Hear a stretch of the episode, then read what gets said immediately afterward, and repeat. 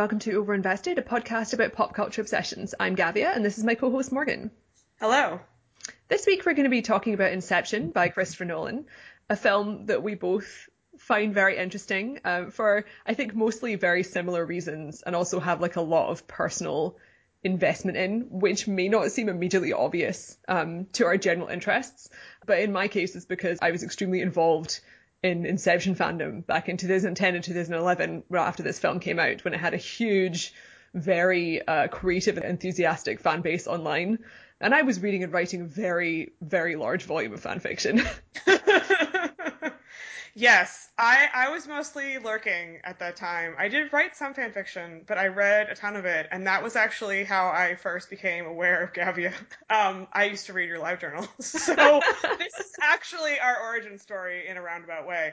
I don't think most pop culture critics were aware that this was a thing that was happening, but for like a year, like a solid year, yeah, like that two was years. like yeah, it was massive, just like a huge, huge, enormous phenomenon. Yeah, for me, Uh, like Inception is the archetypal example of different types of fandom. I guess like the gender split in online fandom because the traditional Christopher Nolan fanboy is someone who's very into film or someone who's very into Batman, and they have a lot of technical discussions on message boards and they're extremely defensive of Chris Nolan's genius. I think it's kind of the somewhat accurate stereotype of someone who would be very interested in Inception. And also, there were a lot of conversations at that point about the technical aspects of the plot of the film and whether the ending was real or not and what parts of the film were in a dream.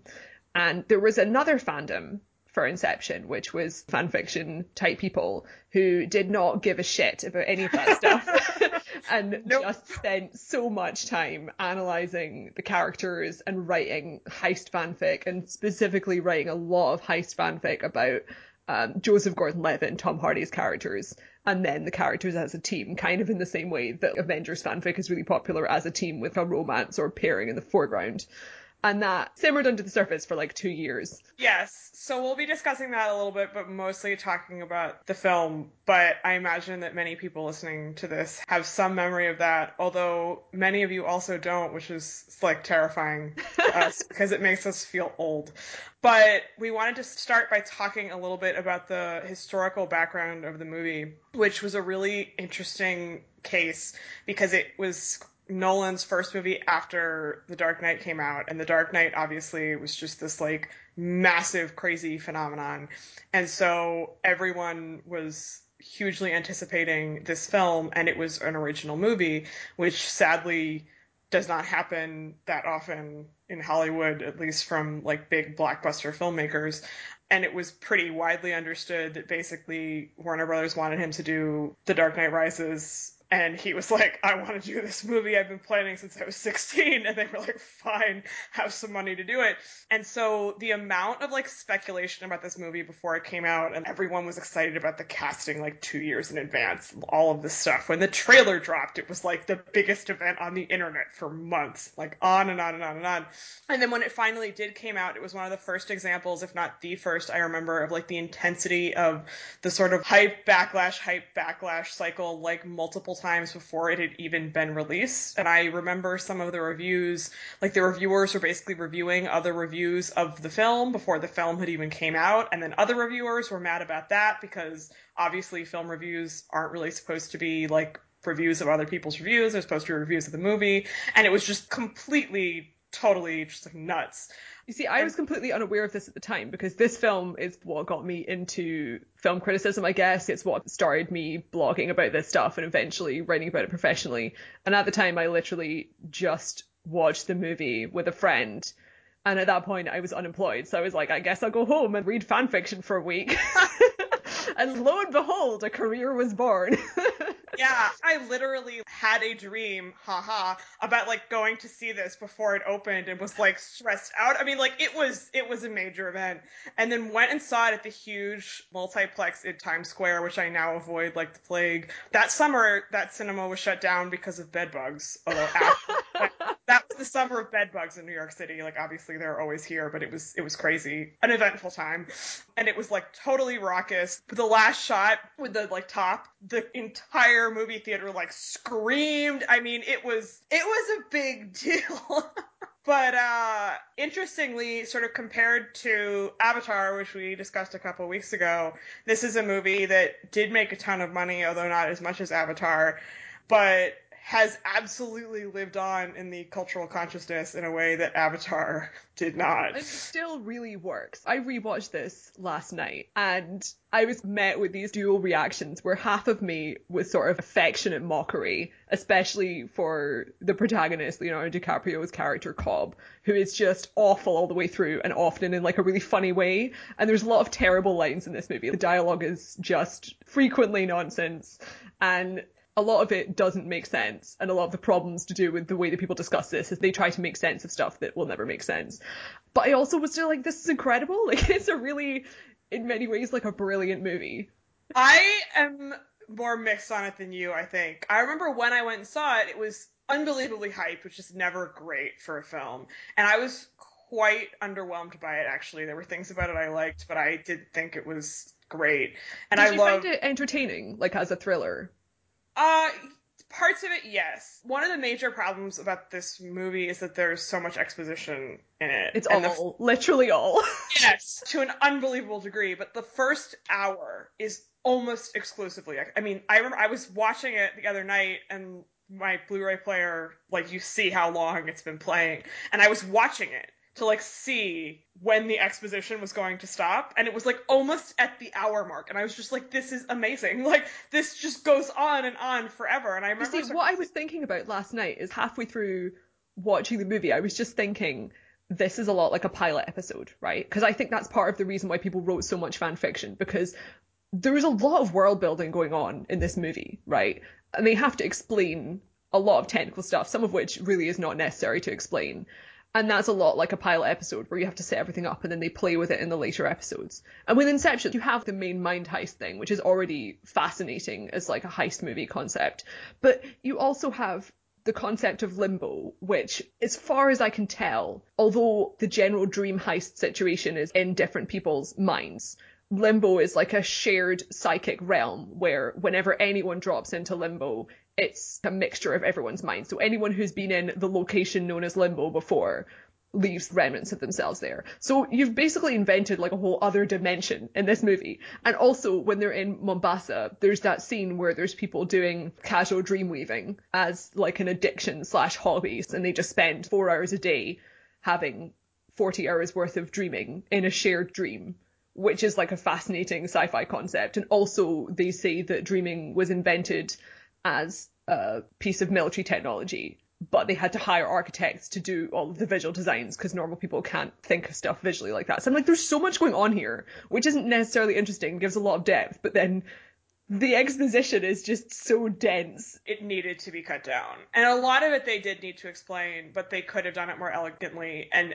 it doesn't all need to be in there and it literally gets to the point where like later in the movie poor ellen page is still explaining things like two hours in and i was like this is too much. Like i mean it's this is excessive. It no no no. I, I Like, mean Ellen Page's role in this movie is just enthralling because very nearly everything she has to do in this film is ask questions so Cobb can explain how things work. She does have like a practical role, but it's something that could be given to one of the other characters. And then she sort of is the only person who's paying attention to Cobb's emotional state because you have to have a female character crutch for his angst about his wife because you can't have him having an emotional conversation with the person who's actually really his support, which is Arthur, Joseph Gordon-Levitt's character. Right, and I was thinking, like, so her role is to be the architect and build these dreams, which is a perfectly, like, reasonable thing to have, to, like, hire someone to do. It's not like it, that doesn't make sense. Yeah, but they can But- have they could just have Arthur be doing that. Exactly. There's no reason that he couldn't serve that function. Literally, the only reason she exists in this movie is to have Leonardo DiCaprio, like, pontificate to Right. It's like a bad version of the role that the companion has in Doctor Who because there's a really fine line you have to tread with that character because you always have to have this dynamic between like a powerful, wise older man and a younger, naive woman, basically in Doctor Who. That's almost all of the companions. And when people are good at writing that character, the whole point is that the companion contributes something that the doctor can't do. And in this movie, Ariadne, mostly the only thing that she contributes is kind of encouraging different emotions to come to the surface in Cobb's angst. So, and the rest of it is just her providing expository questions. Right, and then like she insists on going on the mission with them because she's concerned about his instability, rightly so. But then once she's on the mission, she literally has nothing to do because she's already served her function on the heist, which is to build these dreams. So, which like fine, but then once she's done that, she's like she's done. She's over. And it also, so, you, the only way to legitimize Ariadne's decision as a character to just go with Cobb in general is that she has to be like a completely over the top thrill seeker, right? Because she's just she's she's like an architecture undergrad, which is a very competitive academic job, especially for women. It's very male dominated. There's a very high dropout rate, and she's meant to be this really high achieving architect. And this criminal who's on the run for potentially murdering his wife is like, please join our heist gang. And then her mentor is like, you should definitely go with this guy. But even that, you know, it's like a cool, weird origin story for that kind of character. But Cobb is explicitly characterized as being massively unstable all the way through. And not just unstable, but unpleasant to all of the characters. He blows up at Arthur, who's his I guess like his closest friend. He blows up at Eames, who is the relatively sensible and is like, what the fuck are you doing? He's really kind of physically aggressive. Leonardo DiCaprio uses a lot of his height in that role, so he's sort of towering over Ariadne and stuff when they're yeah. having arguments. And he seems like a really unsafe person to be around, just in the general instinctive sense that if someone is acting like that, you don't go near them. like you don't you don't actively seek out a business relationship with someone who is that unstable there's no way to legitimize that really. It doesn't make sense if she is a person, but she's not a person. No. She's, she's a device. She's a plot function. Yeah. And well done for Ellen Page putting her all into it. God knows I respect she her. She tries so hard, and she's not like bad per se, but it's. Totally I think she does the best anyone like, could have in that role. Like, yeah. She is the best you could do. Oh, but it's like, it's painful. It is just painful. Um, and I do I, I do think that Cobb's characterization is intentional because Morgan oh, yeah. and I were kind of discussing this a bit earlier, the way that Christopher Nolan, his protagonists are very unheroic and unpleasant. And it's not something that generally gets picked up on as much as it maybe should be. But Cobb is very explicitly just a complete jackass in the movie. And the only time when he's successfully interacting with people is when he's conning them. So when yeah. he's literally conning people like an Ocean's Eleven character, things go smoothly, like he's able to interact with them and then whenever he's interacting with his coworkers or friends, it's just a complete disaster. Yeah. Well, and I think I think we both have a lot of thoughts and opinions about Christopher Nolan as a filmmaker, and I think he has some like major flaws.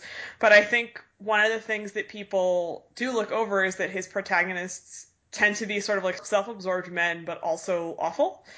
And I think people tend to miss that sometimes because he has problems with writing women, and often kills them off to give those men pain. Like there are lots of dead wives in his movies, which is a major issue and I think he is perhaps trying to like overcome this. Like clearly in Interstellar he was like making a real effort to I mean the the mom is still dead in that, but it's not like it's not the focus of the movie yeah, at all. Like he really he really clearly characters. put thought into making his female characters better in yeah. that film. um which like kudos to you, good job. But despite this issue, it's not like the men in his movies are all great. like, yeah, and that is I don't think you mean that in a critical sense either. No, I think like, like intentionally makes these characters who are really flawed and terrible, but yeah. because they're played by like a handsome protagonist actor, people don't necessarily think about it that much. Yeah, and I think he has all these like really intense male fanboys who like think he's amazing and probably don't necessarily pick up on this fact. It reminds so we... me a little bit of the way some people react to Watchmen, the comic, because, yeah. you know, Watchmen is very clearly meant to be negative and critical about, you know, superhero comics and the way vigilante characters act and just American aggressive visions of masculine heroism. And then it's kind of the same thing as Fight Club, where you have people who just take it completely at face value without really digging any deeper, and the author is just like, "What the fuck are you doing? Like, this is, this is not the message I was trying to uh, trying to transmit here." right.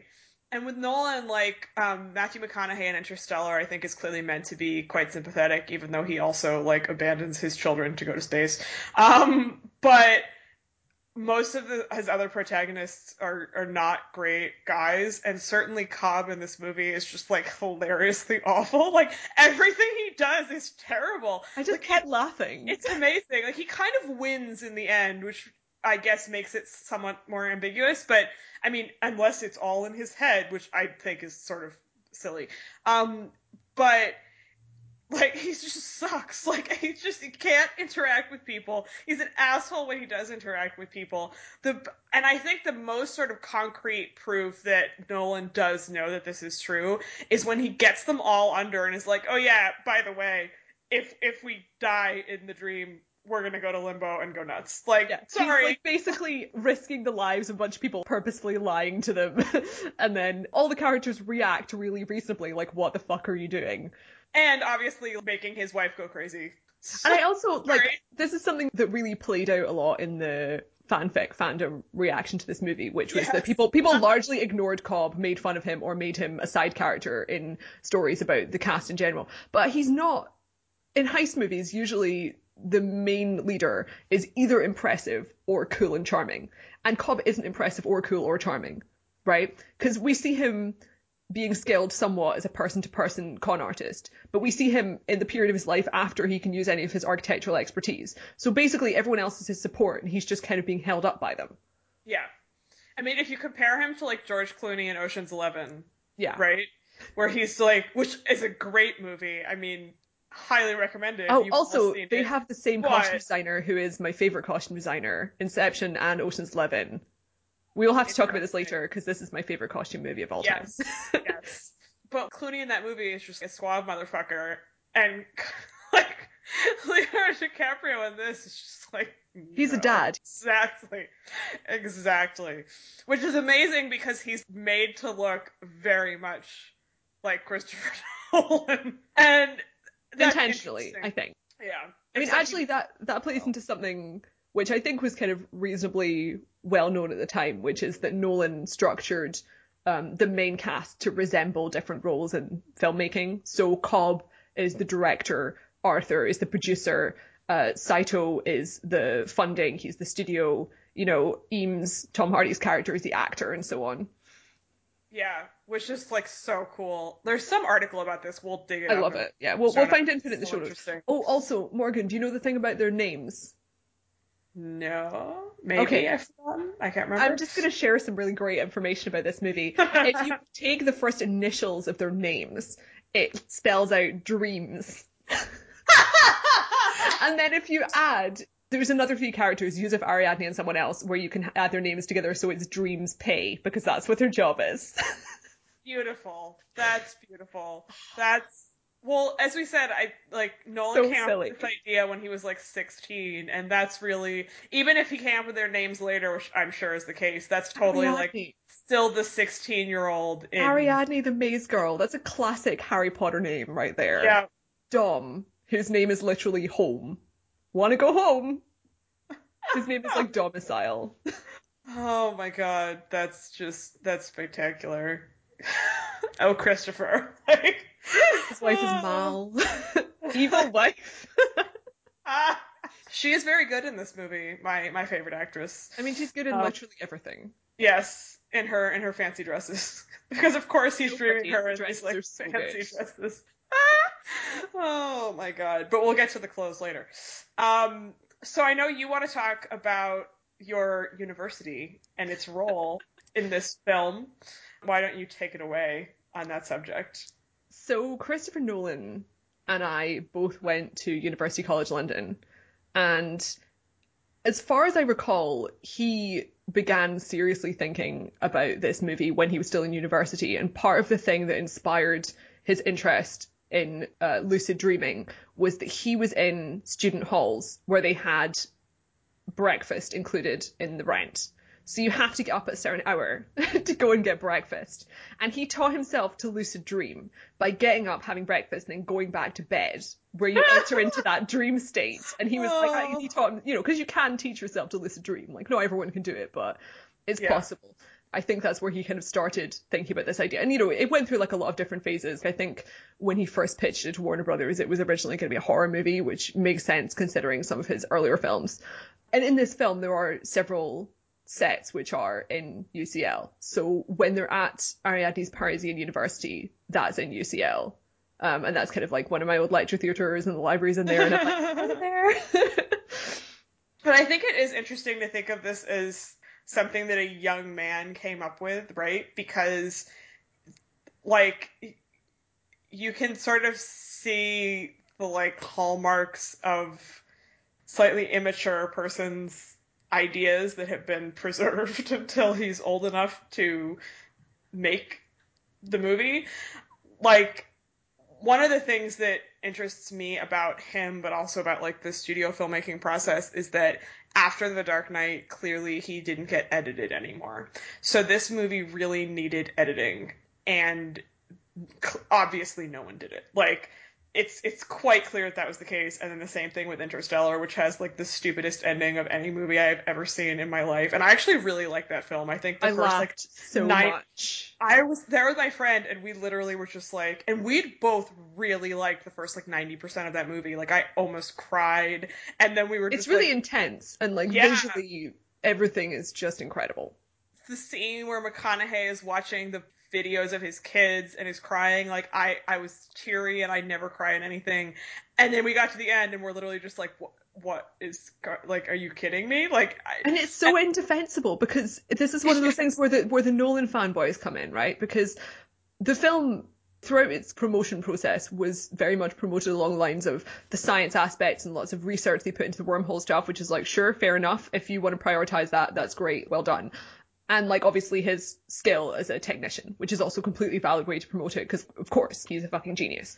And then once you actually see the film, you're like, the end of this movie is poltergeists. It's psychic time traveling poltergeist who are talking to his daughter by like moving her watch around from the future and then going through like a five dimensional Rubik's cube. It's ludicrous. And like that's fine, right? I love you know, I've watched the movie Stargate like five times, right? I have no problem with that stuff. But the tonal shift between like It's- three quarters of the film being this really in- intense science fiction drama and then the last part which is just insane.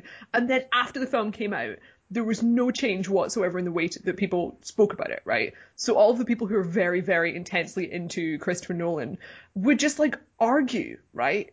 So like if you make fun of, of, of Interstellar, which I do as sometimes, many people did you'll just give it, and it's like you can't.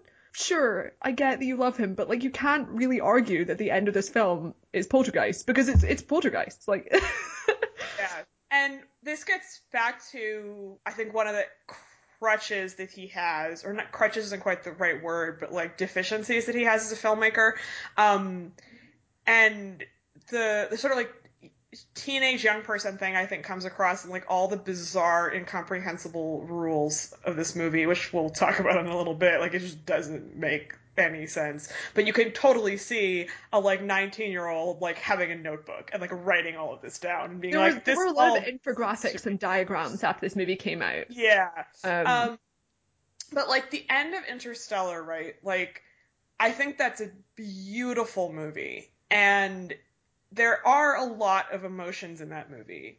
I think it's probably his most personal film. Like, I think you get a sense um, of his feelings about his children in that movie. Interestingly, both of these movies are movies about fathers being away from their children, which is interesting. Um, but then you get to the end and it's this weird like sci-fi twist which like up until that point that movie takes place in the future but it's not exactly like it technically is science fiction but it's not very science fiction y like it's quite scientific um and then all of a well, sudden it's not fantasy-ish because the end Right, is fantasy, exactly. right? So it transitions from, I guess, like hard sci-fi drama or as hard as you're gonna get in like a Yeah. blockbuster movie, and then it transitions into this very spiritual conspiracy theory kind of science fiction. Right. But the way that this is manifested is like these weird, like interdimensional bookshelves. And the visuals of that literally is like bookshelves. It's just this like cubes. And it's it's the least imaginative thing I've ever seen. And it's it's ludicrous. Like Matthew McConaughey is like floating around in these like rectangles. And Inception has a lot of that problem too, because it's supposedly this movie that takes place in these dream states. And it's all incredibly like concrete. These dream states are like a street and a hotel and like some snow. And the limbo is like a beach and this city that Dom and Mal have created, and it's these like it's really boring towers, and it really, and, and also it's like kind of fifty years, right? Like, and they're architects. I was like, no, like you.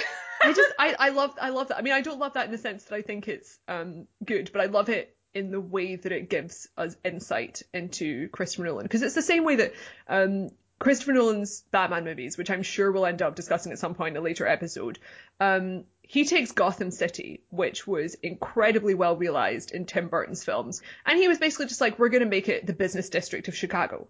So it's like an incredibly visually uninteresting, even if it is beautiful, it's very sterile, right?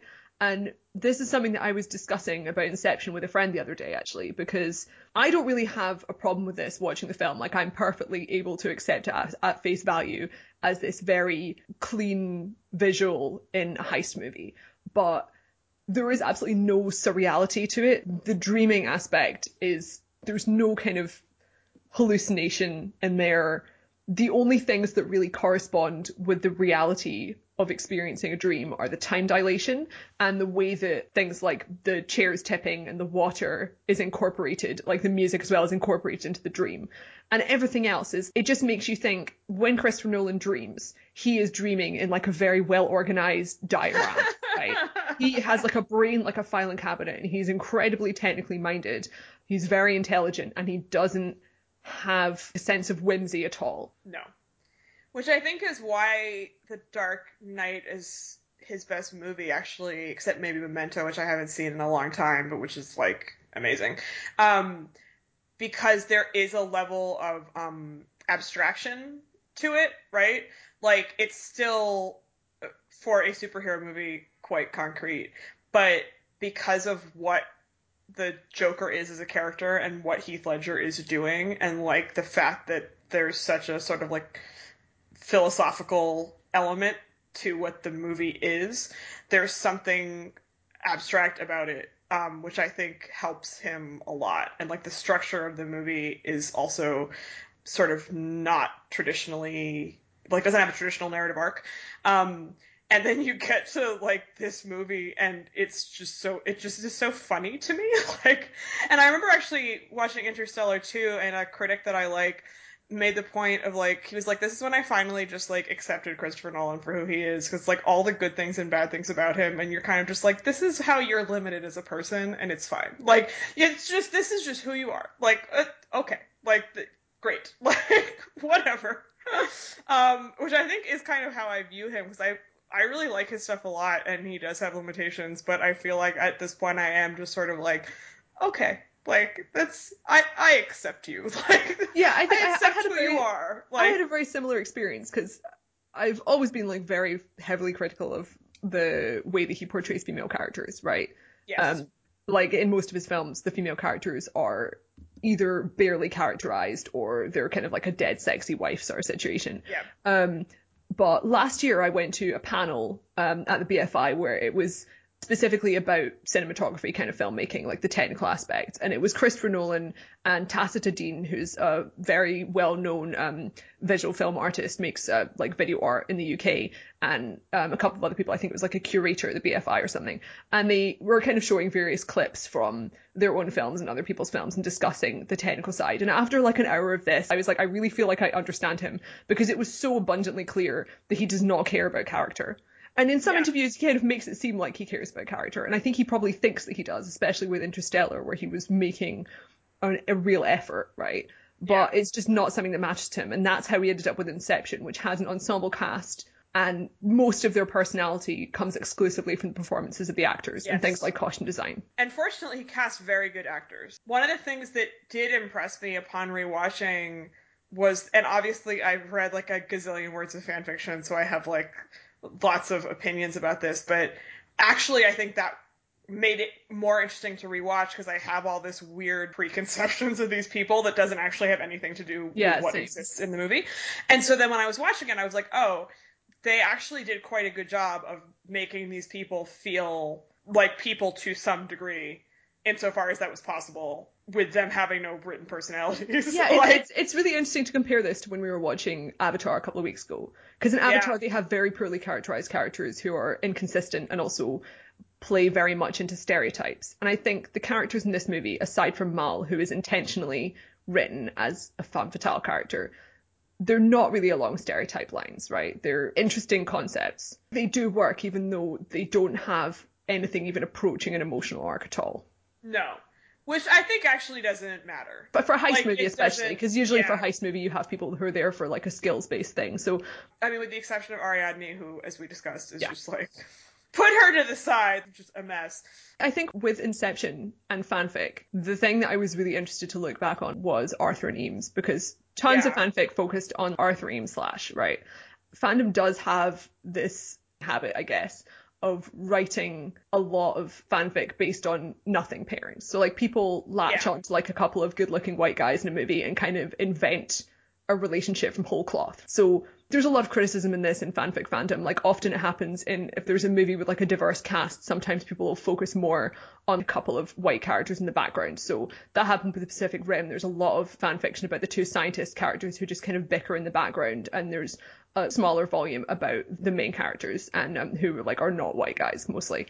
And Inception, that's definitely true because people did write a lot about that. But I was rewatching it, I was like, it's true because they do actually have the punchiest dynamic. I was watching it and I was like, it's absolutely no wonder that like everyone sees on this because they're by far the most appealing people in this movie and they have like a good dynamic. But like what's hilarious to me is there's so many people in this movie who are just like idiots. Ariadne is intelligent, but also because she's not She's young and reckless. Right, she's like, I'm just gonna follow this crazy person around, like, that's fine. Cobb is just like, what the fuck is going on with you? Like, Saito is whatever, he's just made of money, and like, he actually, I think that performance is quite good, and I like that character too, but like, his main function is just to be like made of money, and that's fine. But like, oh my god, Robert Fisher is the stupidest person I have ever seen in a movie. Like, he is such an idiot. He's so But, like- malleable. He's like the perfect person to do Inception. You don't even Right. need to do Inception. You could literally just be like a normal con artist and con him super easily. He's kind of dim and very emotionally open. in a way that actually like works. It works. Like, It totally worked. It was totally- great. He seems like a real person. Cillian Murphy is a great actor. He just seems like this guy who like had a really rich dad. Probably shouldn't be in charge of a large business because he's not smart enough to and be. they even do stuff like they and, make him look quite petite compared to the other characters. Yeah, and like he's quite tall in real life, I think. But like he just he just he's so stupid. Meanwhile, Arthur and Eames are like geniuses. They're so smart. Eames comes up basically with the entire plan of like how to do this, which like everyone did talk about online at the time. I Yeah. remember. They're like, he's the one who's like, no, it has to be emotional. It has to all be all be about his dad because clearly he's fucked up about it. And everyone was like, yeah. And I, then I, I'd love to know to what extent that is something that Nolan included intentionally is his relationship with actors, where he kind of asks actors for input on their roles. that would be very funny. I would love to know. But then the best series of sequences from a filmic perspective in this movie is absolutely when Arthur is in the hotel in like the middle dream sequence, or like the mid-level dream sequence, and the gravity goes. When the hotel is like tilting around. And I remember too, like when this came out, everyone was anticipating this sequence. This is so amazing. Like this was the level to which this movie was being talked about. Yeah, they like built the whole set and then had it Yeah. turning around with him running around it. watching it this time, I did feel a little bit like detached from it because I kind of was like, this is a really dumb movie, even though like it was enjoyable enough, but I was like, this is stupid. And watching that sequence, I felt the same sort of like adrenaline rush again. I was like, this is amazing, like this is so good, and I I think it's the best part. But there's so there's that which is great, and then he has to like kick them out of the dream. He has which- his little DIY sequence. Right. It's ama- I was like, he figures that out in like three minutes. I was like, okay, clearly this is just because the movie needs this to happen, but like, they do kind of set him up as like a very intelligent, like competent person, and then he just whips that out, and I was like, what? You're so smart. And then Eames is meanwhile like dealing with this whole thing also brilliantly. And I was like, of course everyone liked you two the best. You're by far the most interesting and competent people. Yeah, they're in- both really charming. Yeah, there were just so many memes making fun of Cobb, right? And there was like people used to like nickname him Coob because it was like yes. a really common mistype. So it was like when Cobb was being really stupid, he became Coob. Yes. And there was just that meme where his eyes are like really closed and he's kind of squinting at Fisher and it just looks ludicrous. Although I do also remember, like, this is cruel, but I don't care. Um, that, like at the time, everyone was just like, "Oh my God, Leonardo DiCaprio is aging so poorly." Like, oh, and like, if only, did people say that? Yes, if only we had known what was to come. like, they should have seen the Revenant. Like, mm, no, no, I don't feel bad about that because I don't feel bad saying anything about Leonardo DiCaprio, who needs to sort his life out and needs to do a comedy because he's done so many movies where his wife is dead. Perhaps that's why he and Christopher Nolan got along because that is the main consistency. like, I bet they got along because they both hate fun. I think Leonardo DiCaprio loves fun, but of a specific type that is not at all Christopher Nolan's scene. What did he rename the Pussy Posse? It's like the Wolf something. The Wolf Pack. The Wolf Pack, wolf right? Pack. I know. I'm amused by the fact like Christopher Nolan works with actors repeatedly so much, and like obviously not everybody, but he has only worked with Leo once. I was like, yes, that I'm shocking, shocking to me. Um, he yeah. keeps bringing back Tom Hardy. Yeah, which is fascinating because I mean I love Tom Hardy, but my impression is not that he's necessarily the easiest person to work with, but he must be very loyal to Mr. Nolan. I think he might be um, simultaneously quite difficult to work with for some people, but also really likable and like emotionally intelligent. Yeah. Whereas Leo is just like extremely intense. Yes. But they're great friends, so it's all it's all a mystery. Who knows? Yeah, he will be in his in Christopher Nolan's upcoming World War II movie Dunkirk along with Harry Styles. Harry Styles. Just oh, can't wait. Cannot wait. I actually am like genuinely very very excited for this movie, even though there have been a million World War II movies because I love World War II movies and I really like Christopher Nolan. And also, it will be interesting because he can't, I assume, pull a stupid third act like weird dumb twist in a World War II movie because it's not sci-fi unless it is. We don't know yet. Harry Styles is playing himself, time traveling from the future. that would be that would be amazing. That would be my favorite film of all time. well, it's exciting that Hardy is doing this because one of the things I found myself thinking about watching this was that was him and Joseph Gordon-Levitt and like what has happened to their careers since doing this film. This was Tom Hardy's like breakout movie because everyone in Hollywood immediately was like, "This guy is the next big thing." Like, great, but he said in some amazing profile that was an Esquire that he did like while shooting The Revenant, um, that he doesn't read screenplays, and I was like, "That's interesting." and that's just how he wound up on the Revenant because Leo was like, "You have to do this," and he was like, "Fine." And then he like called up Leo, and Leo was like, yeah, I'm not sure if I'm doing that movie. And Leo, and he was like, you're definitely doing this film. Like, you are not sending me to like the frozen like like forest without like like no. So that this explains so much. Yes, and then had a miserable time doing The Revenant, so that's interesting. But he said he doesn't read read scripts, and so I think probably winds up often doing things either because his agent just is like, you have to do this, or because he's like buddies with someone like Leo. I mean, there's a really specific. He likes playing gangster roles, right? Yeah. He's done like five too many gangster roles. Yeah, but he is buddies with Gary Oldman. He's been in like a number of Gary Oldman movies. He's buddies with Leo, and like that like is clearly why he did The Revenant. People have a very high opinion of his talent, which is deserved because he's very very talented. Although he keeps doing the fucking stupid voices, which he needs to stop doing because they're so bad and distracting.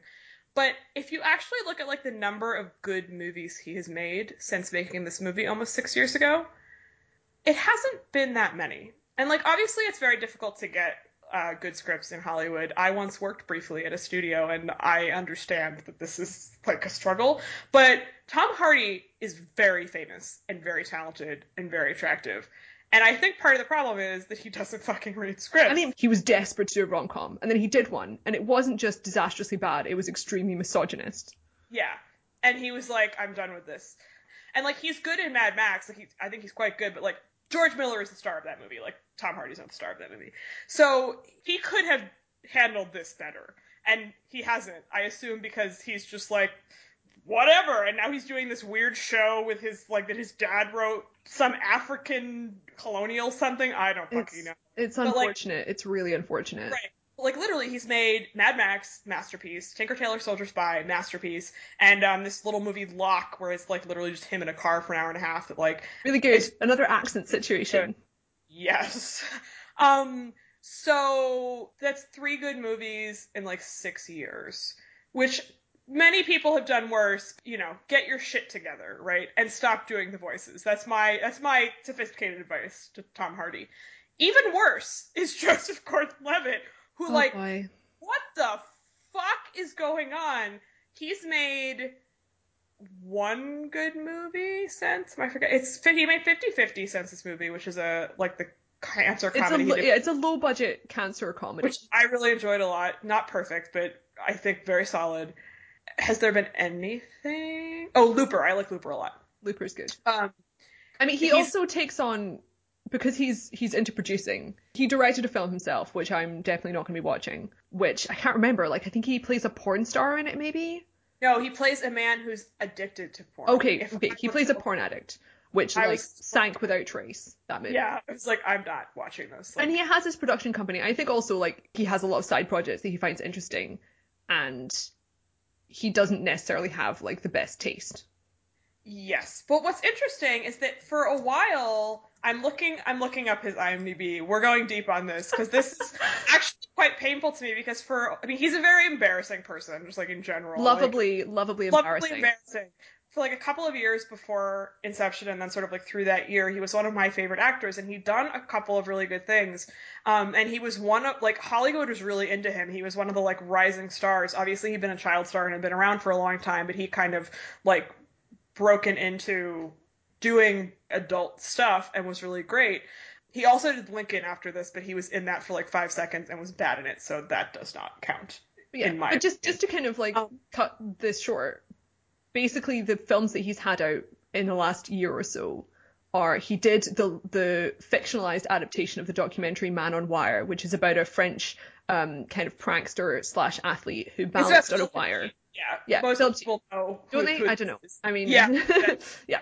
Um, but it was like a very good documentary, and then not a good film where he had to put on a French accent. And like Joseph Gordon-Levitt can speak French, so like they could have just made it in French, or they could have just kept his American accent. But they were like, we're gonna have it in English with a French accent, which is always a bad idea. And then the next film he's got coming out is the Snowden biopic, which I like. I just laughed all the way through that trailer, full on loud belly laugh. So bad. It looks so bad. Like I don't. and he's doing a weird voice. Like he's caught it from Tom Hardy. He's doing like a relatively respectable impression of Edward Snowden's voice, which is not necessary because most people don't know what Edward Snowden sounds like, and it's not an important part of his persona. But they've not dyed his hair, so Joseph Gordon-Levitt does not look anything like Edward Snowden at all visually, but he sounds somewhat like him, but just different enough for it to hit that uncanny valley spot. Right, exactly. and like just to briefly, like I do want to briefly list like a couple of the movies he made sort of like in between hitting adulthood and Inception and then like weirdly like vanishing, which was like Mysterious Skin, which was his first sort of breakout amazing film, Brick, Stop Loss, which he's very good in, and then 500 Days of Summer, which was a movie with some problems, but was a huge hit for a movie of that scale. That's like a really consistent list. Yeah, he made some other stuff that wasn't good, but like those that's like a bunch of really good stuff and now he's doing like Snowden. Like what are you doing? I I mean, the oh. Snowden thing is like Oliver Stone is a very well respected director, and Edward Snowden is a very popular figure. And the ethics behind making a movie about Edward Snowden to familiarize him with the American public and try and humanize his story completely like agree with all of that. I see why you would make that film. Unfortunately, it does not look like it's ending up good. But I can see and- the thought process behind that. Right, but the combination of doing that and the Philip Petit movie consecutively, but like the, reason we were talking about this so much is that like watching Inception, he's playing a character who really is on the page, I'm sure, not much, and he's so great.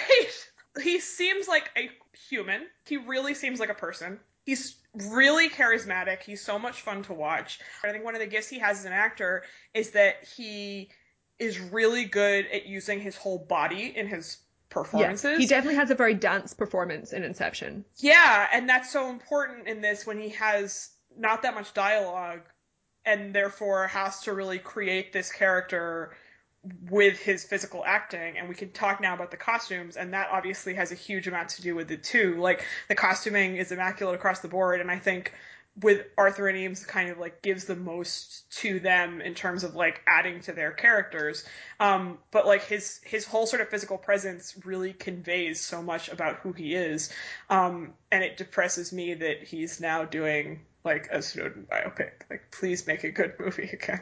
Why? But I will let you now discuss your favorite, your favorite thing in the history of cinema, the costumes in Inception. Yeah. Which one day, one day I'll land a book deal and I'll just do a whole book about the Inception costumes. that that or Hannibal, which is slightly more realistic because I've got three seasons to work with. Um, generally in terms of public recognition and prize winning, the films that get a lot of attention for costumes are either historical dramas or fantasies or something like Sex in the City where there's a very ostentatious use of fashionable clothes, right? So it's stuff where it's really noticeable. And Inception is basically the opposite of that. Like it's set in the present day and almost all of the main characters exclusively wear business attire. So you have everyone just wearing suits and the color palette is also quite subdued, right? They use these kind of beige, grey, black and white colours for a lot of it. It's quite warm. And then you've got Mal, who is wearing like sexy evening wear, and she's purple because she's like an evil, sexy witch. But they do so much with those costumes. If you even just look up screenshots from this film, there's so much going on in the subtext of the costumes to add to their characters, which is so necessary in this movie because they don't all have really strongly noticeable character traits and they also don't have emotional arcs for the most part. Arthur is a really good example because you get so much out of Joseph Gordon-Levitt's performance when he's interacting with Ariadne, Eames and Cobb because he has very different relationships with all of them and all of that emotional work is going on just in his body language and facial expressions and tone rather than anything in the dialogue because basically they're just talking about work all the time. When you look at each of the individual characters, Eames is kind of that character was originally written to be older, like he was meant to be older than Cobb, and he was this early James Bond era expat Englishman who was sort of lounging around in slightly wrinkled mid 20th century fashion, which is like basically what you have, and you have Tom Hardy wearing these clothes which aren't necessarily that flattering but make him look really cool and quite dated and uh, kind of sleazy. You've got sleazy Tom Hardy in this movie. Very good. and yes. then you've got Joseph Gordon-Levitt in these immaculate suits, but he is very trendy. So like he's fashionable and cool and well organized. He looks like a fashion plate. Like he looks like someone who reads GQ a lot. He looks like he has a Pinterest account. Joseph Gordon-Levitt is someone who knows how to use a very big gun and also has a Pinterest account full of shoes.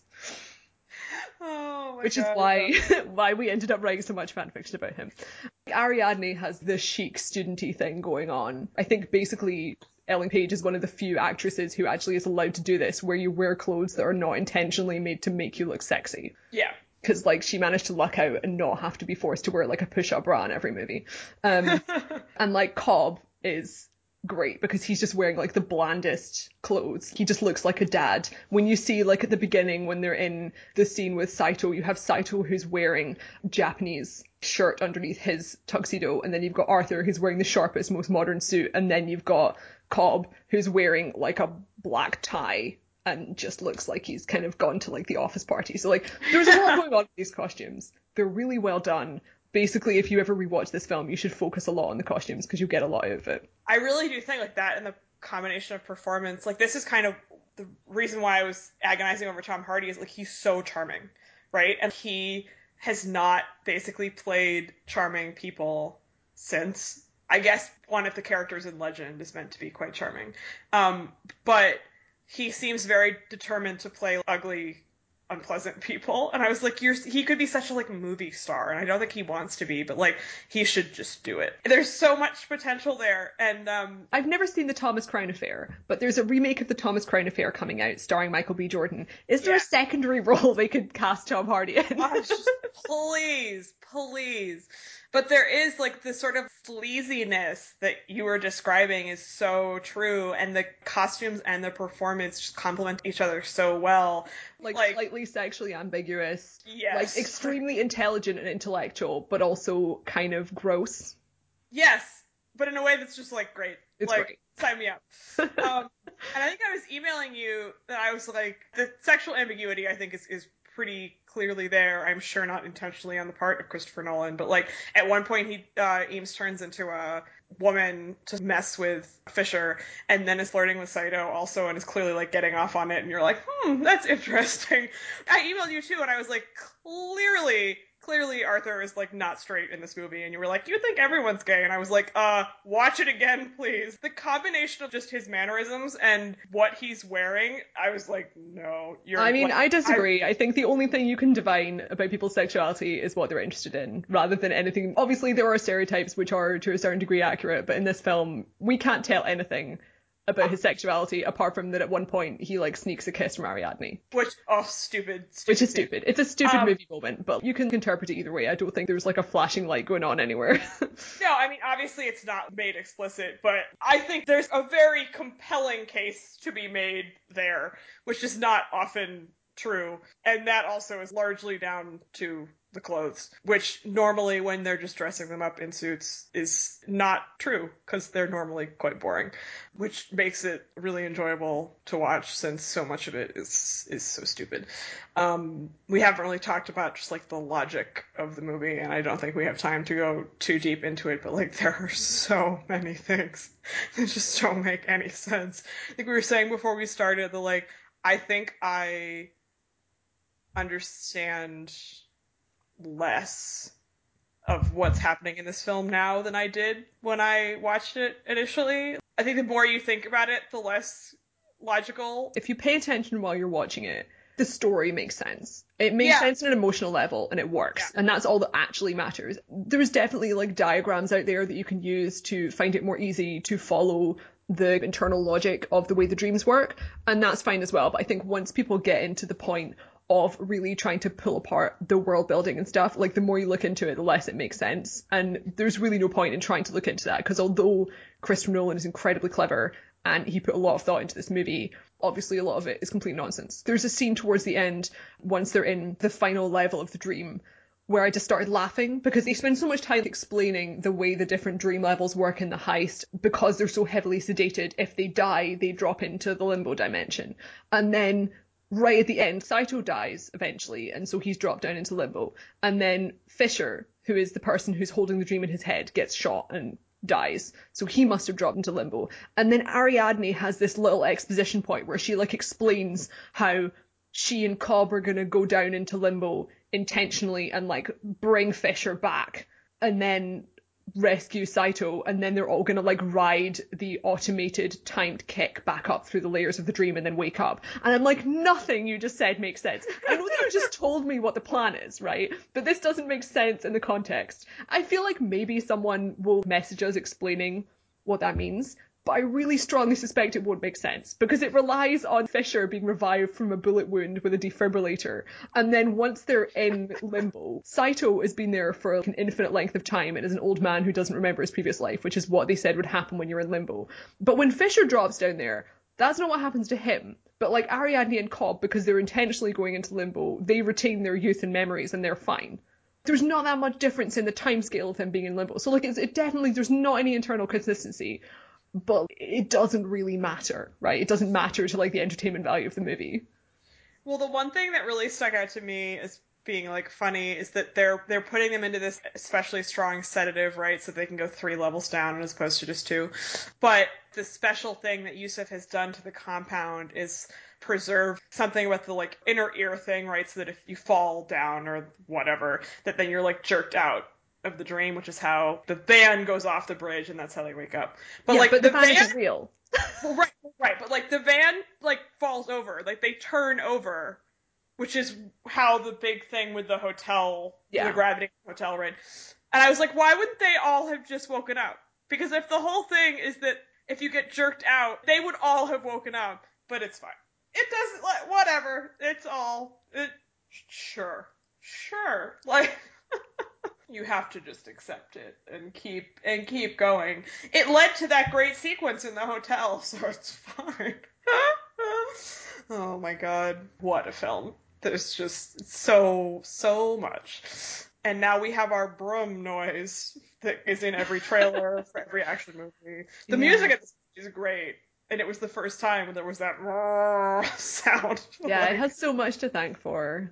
What was i mean i don't want to dwell too much on this because we're wrapping up and also this is like the thing we keep returning to and we'll return to a little bit for the next two weeks before breaking out into something a little bit different is the like big studio machinations behind this right? So i watched this just a few days after having seen civil war and it was like totally fascinating to me because it was just such an example of a filmmaker just being allowed to do whatever he wanted with a huge budget. As we said at the beginning, basically because Warner Brothers was like, sure, we'll let you do this if you come back for the last one. And I think that's Uh, kind of also part of the reason why Jupiter Ascending happened because they're so keen for the Wachowskis to make a DC Comics movie, and it's not going to happen. Well, especially after that movie. Oh yeah, Like, obviously that movie was a flop. Um, Yeah, but yeah, But uh, there's a great um, Mark Harris article from February of 2011, which I remembered just before we started recording this, and it was so funny because like I think that was probably the first thing of his I'd read, and now I read all of his stuff. But he had another article about sort of like how studios were destroying Hollywood around a year and a half ago, and it's like the same thing as this as this article.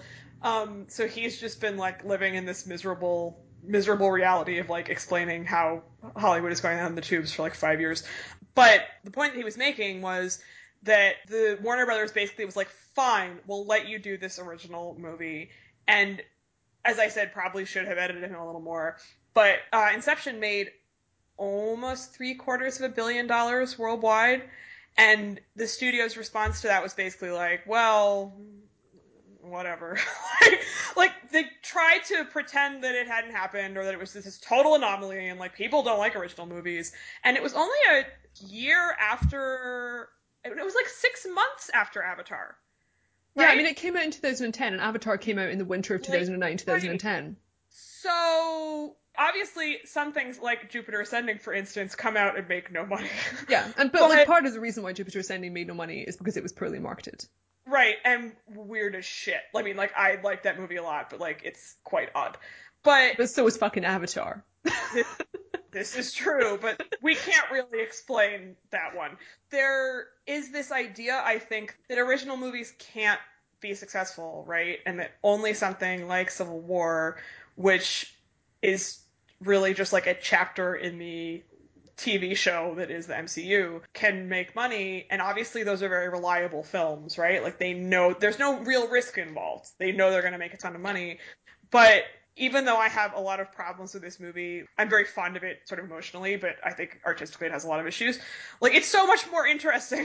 like I would so much rather than be making these movies. Like there's nothing wrong with superhero movies. I enjoy them and I'm glad they exist, but I would like there to be more variety and the move away from doing anything like this ever is really frustrating because this movie was so successful and made so much money and people still talk about it. And actually Yeah, I mean, it's it's such a clear case of the inaccurate assumption of there being a link between conservatism and reliability, because the idea that you can only do things that are part of a franchise or just repeating things of the past. You know, everyone everyone fucking is sick of remakes. Like this is a conversation everyone who likes films has. Um, the idea that original films don't make money is the same logic as you can't have a diverse cast and you can't have people of color in the lead roles. Because like as soon as you start doing that, it becomes abundantly clear that people are hungry to see new things and they're hungry to see like a diversity of casting and a diversity of stories.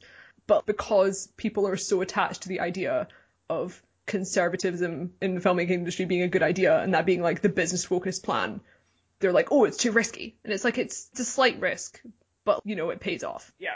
Again, we hate Hollywood. And yet Yeah, And we have yet- a movie podcast. So next week we will be taking a break, in fact, and then the week after that we will be coming back to discuss one of our favorite franchises, X Men. yes, we have X Men Apocalypse starring Oscar Isaac in a very important role as Apocalypse. or a Smurf.